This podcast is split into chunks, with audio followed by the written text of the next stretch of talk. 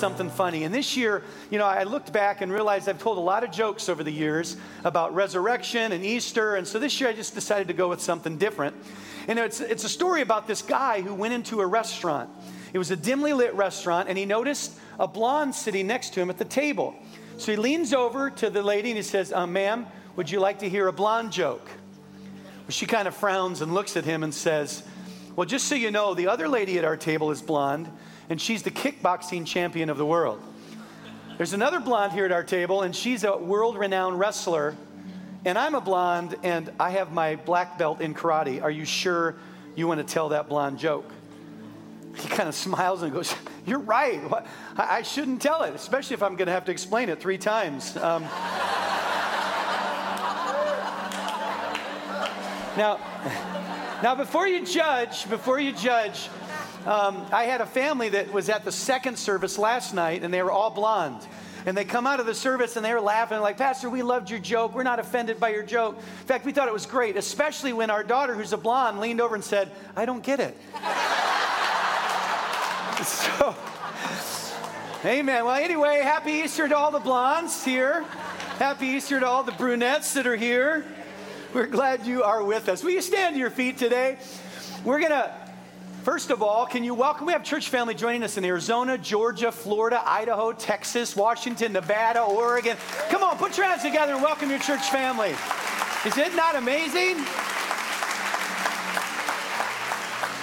Our sermon is entitled Forgiven, and I want to have us read together the passage that's found in Colossians chapter 2, verse 13 through 15. And this passage gives us some insight into Easter. And I want you to read it with me. All, all of you joining us online, you can stand and read as we honor the reading of God's word together. Here we go. Ready?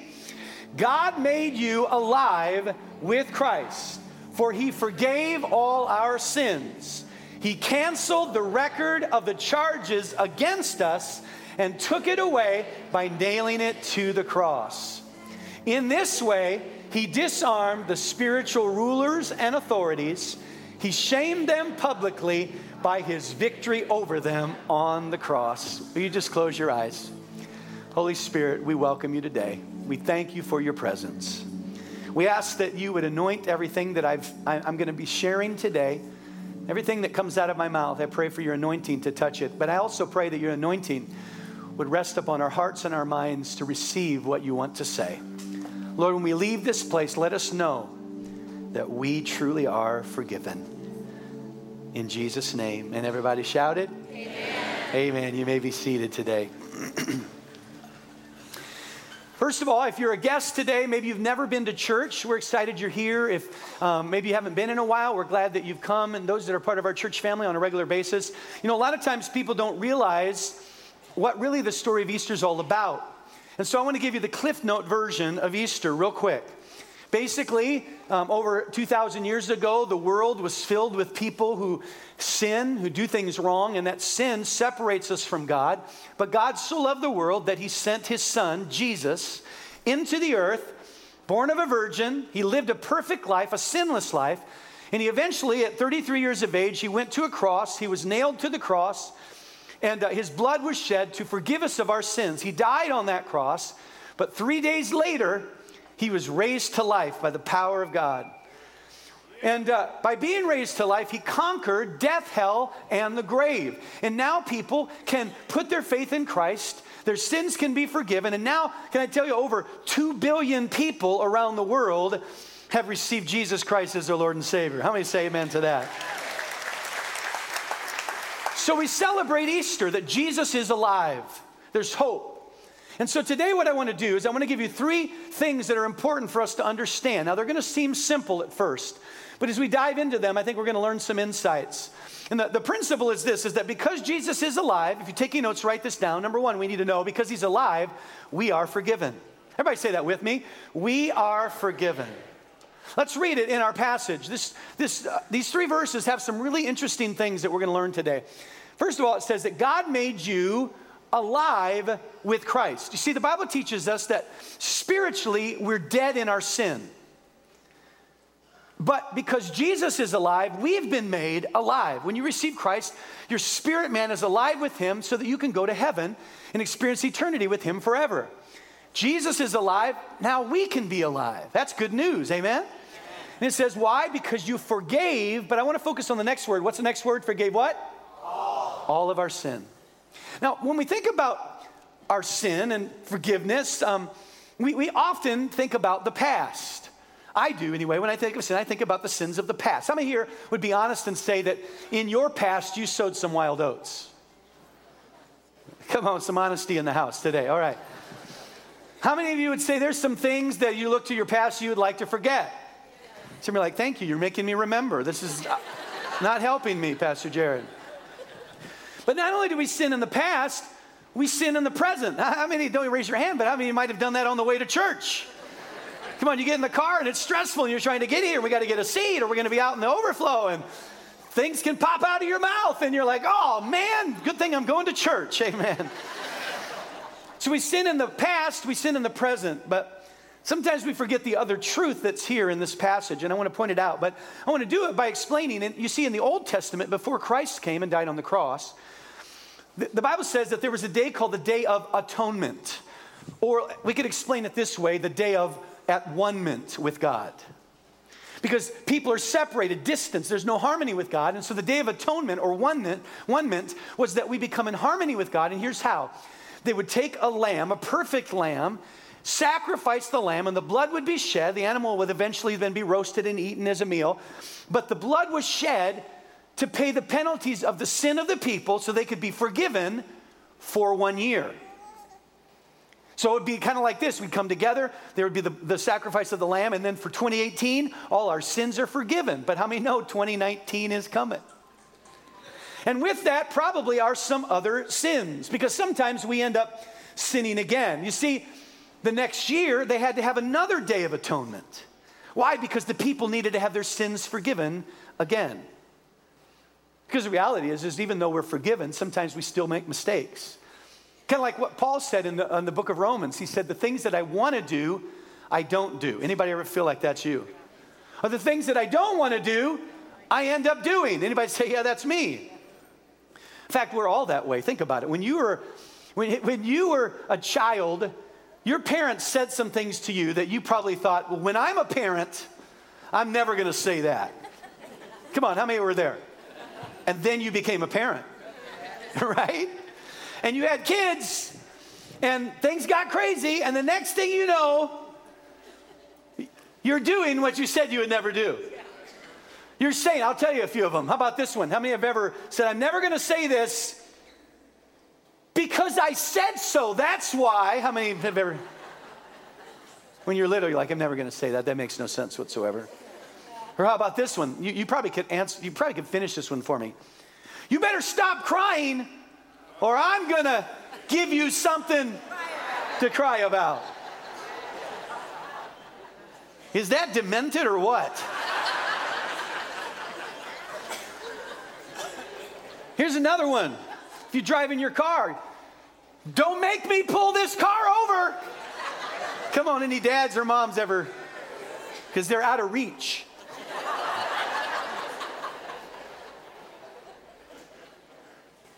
My favorite one is this, and I think you'll know it. You probably can finish it for me.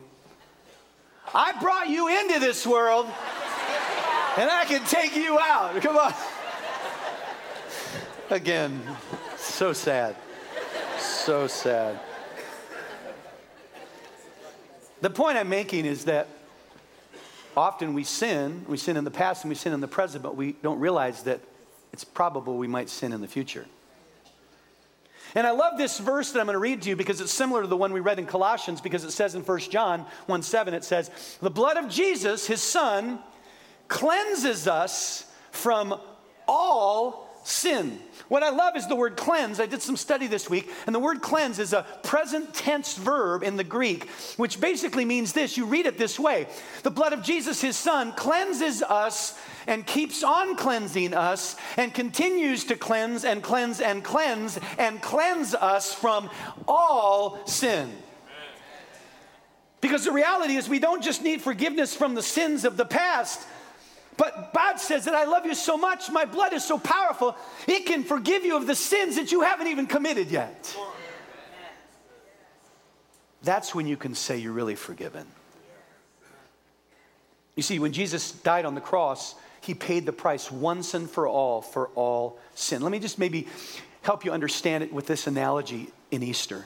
You see, when the, the blood of the animal was sacrificed, it covered the sins of the people. But how many know when something dies, the blood stops flowing? So Jesus was raised to life so that the heart keeps pumping and there is an unending flow of the divine, covering, powerful blood of Jesus Christ to forgive us from all sin. We are forgiven. Happy Easter. You know, I was growing up, I grew up in a, a, church where sometimes there was a tendency to focus on a legalistic, um, conservative approach to theology a little bit. And I grew up afraid, afraid that, that you know, that I was going to sin and then the rapture was going to come. Come on, anybody know what I'm talking about? And so every week I ran to the altar and I would get saved every week. Come on, how many know teenagers need to go to the altar every week? And I had this fear that I was going to be driving in traffic and someone would, you know, traffic, LA traffic, someone's going to cut me off. And I was going to say something that I know I'm not supposed to say and then get hit by a car and die, and God's going to say, too late.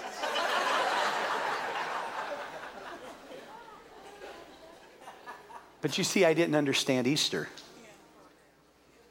Because Easter says that the sin you haven't even committed yet, that the blood of Jesus, his son, cleanses and keep on cleanses, cleansing and continues to cleanse and cleanses and cleanses all sin. We are forgiven. Amen.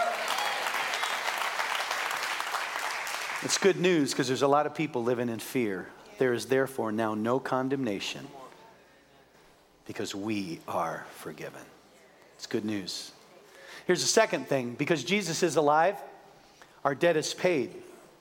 Because Jesus is alive, our debt is paid. I want to read to you in Colossians, the next part of the verse, in verse 14, where it says, Then he canceled the record of the charges against us and took it away by nailing it to the cross. Now, when you read that, most Christians will read that and just keep going and they don't understand the, the symbology that's there because if you lived in the time of Jesus, there would be something you would understand that you probably don't understand. So I'm going to help you do that. I'm going to give you a little context. You see, in the days of Jesus, they were conquered by a Roman government. And the Roman government and the custom of that government at that time was that if you were charged with a crime, and you were found guilty of that crime, and then were given a penalty of that crime, you were taken, say you had five years in prison, you were taken to prison and you were placed in the prison. And once you were placed, in the prison, they would take a hammer and a nail and they would nail on the doorpost of the prison cell what's called a certificate of debt. And on that certificate of debt, it would have your name. Your name would be on there, and then on there would be all of the things that you had done, the crimes that you had committed, and they would be written on the certificate of debt. And then at the bottom, it would, it would say what the penalty was. You had five years you had to go in prison, 10 years in prison in order for that debt to be paid. And so every time that you went out of your cell or came back in, anytime a guard walked by, anytime the warden came down the row, they would see what you had done because of the certificate of debt. But what would happen is if you paid your debt to society, you paid your penalty, they would let you go free. And when they would let you go free, they would remove the nail. You didn't know how strong I was, did you? There's a hole there, just. Uh... and then they would take the document and they would grab a stamp and they would stamp it. And the stamp would read paid in full. And then when you left the prison, they would say, hey, when you go, take this with you because this is the proof. If someone tries to accuse you, you're the criminal, you committed the crime, all you have to do is pull out your proof, and on your proof with a certificate of debt, it says the debt has been paid in full, and no one can ever charge you again. Isn't it interesting that the Bible says that when he paid the debt, the charges against us, can I stop and say that every one of us have charges against us? the debt of sin. And isn't it interesting that the Bible says that the debt that was charged against you, it was defeated and paid when it was nailed to the tree nailed to the wood. And, and you see, you realize that Jesus, he, he took your penalty because Jesus was nailed to the tree. And the Bible says that he took our sin. Our name is there. Anthony's name is there for the sins he's committed. Tanner, his name's there twice. But, um,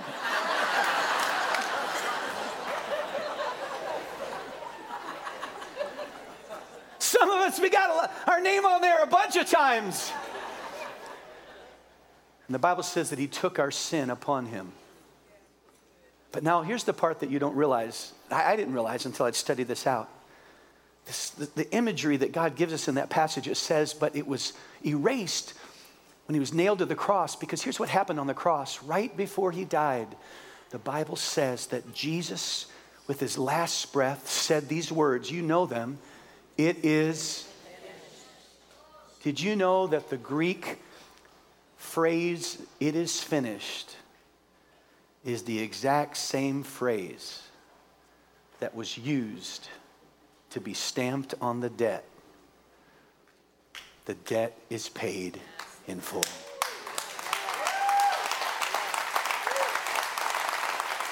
And when you invite Jesus Christ, who is alive, sitting next to the Father, praying for you and interceding for you, when you invite him, the Bible says he knocks at the door of your heart and the doorpost of your heart. And when you let him in, and the enemy comes, and who is the enemy? He's the accuser of the brethren. He's the one that makes wants to make you feel bad, make you feel guilty, make you walk in shame. Do you realize that on Easter we celebrate the fact that when the devil jumps and tries to make us feel bad, we can stand and say, No, wait a minute, devil, I have proof, and the proof is that it's finished and that the debt has been paid in full. I am forgiven. Somebody say amen.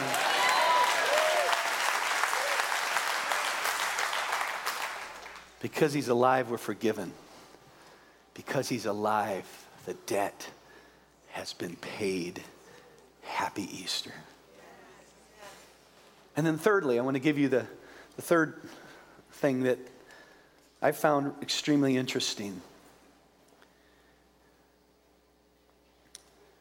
The Bible says that because he's alive,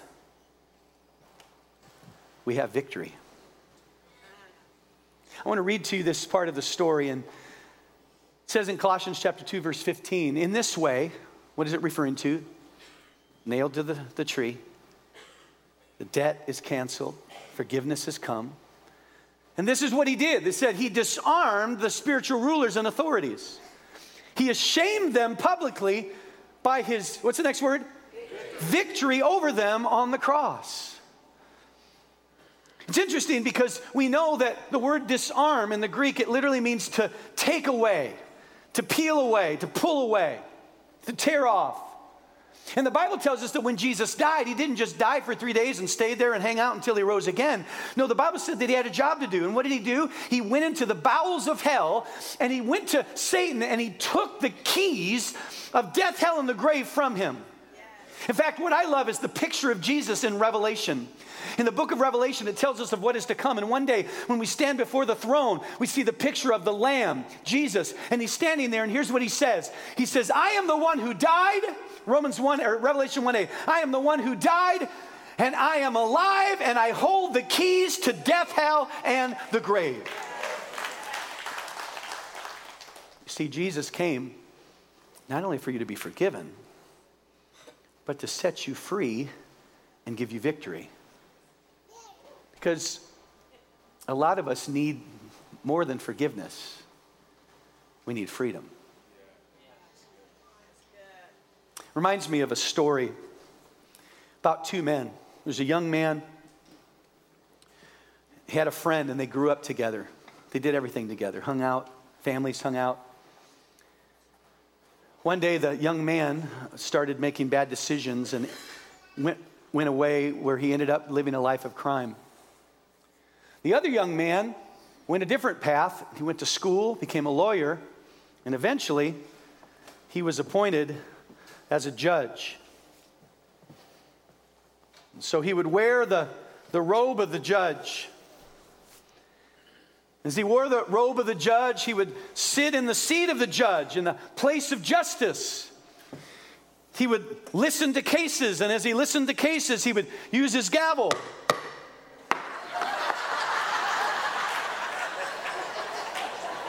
Which he got from Walmart. Thank you very much. Thank you, brother. You're innocent. Amen. Thank you.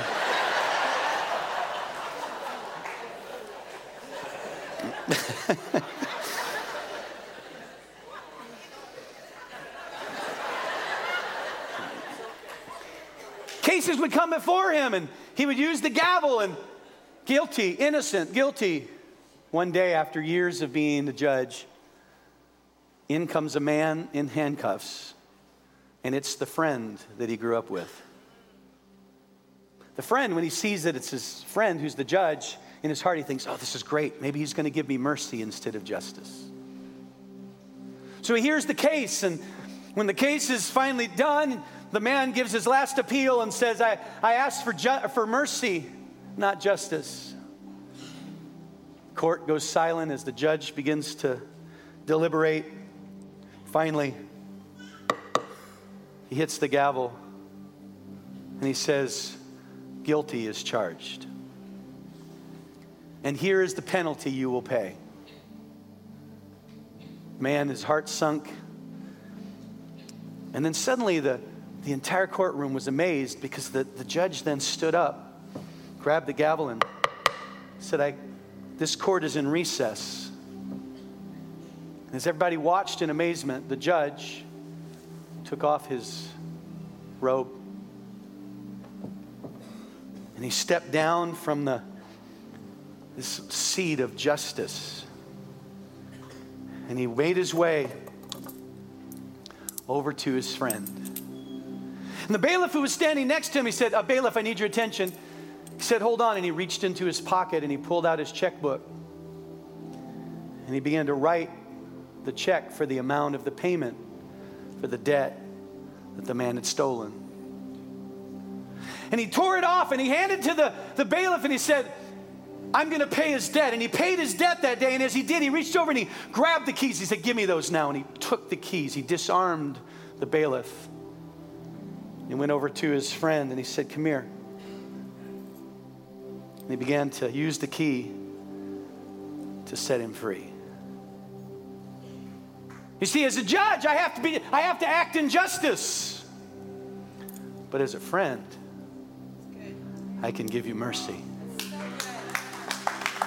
And God looked at humanity and He looked at you and He looked at me and He saw the charges against us. And because He's a, a, a, true God and a just God, He couldn't get off His throne and give us something that was unjust. So He said, The wages of sin is death. But even though He, he banged the gavel and He said, The wages of sin is death, and He was just, He also was merciful because He took off His robe of divinity and he stepped off the throne and he entered into the, the, the level of humanity and he put on the cloth of, of humanity. And he came over to his friend, the friend that sticks closer than a brother. And he says, Although you deserve justice, I'm going to pay the debt and give you mercy. And not only am I going to give you mercy, but as the scripture says, Jesus declared, The Spirit of the Lord is on me because He's anointed me to preach the gospel to the poor and to set the captive free. So I have some keys in my hand. And not only can you be forgiven, but I can unlock you from the things that have held you bound. I can unlock you from that addiction. I can unlock you from that bitterness. I can unlock you from that unforgiveness that you've been holding in your heart. I can unlock you from the things that have kept you bound. Because I'm here to give you mercy and I'm here to give you freedom. Why the song says, Jesus paid it all. All to him I owe. Sin had left a crimson stain. He washed them white as snow. I want you to close your eyes today.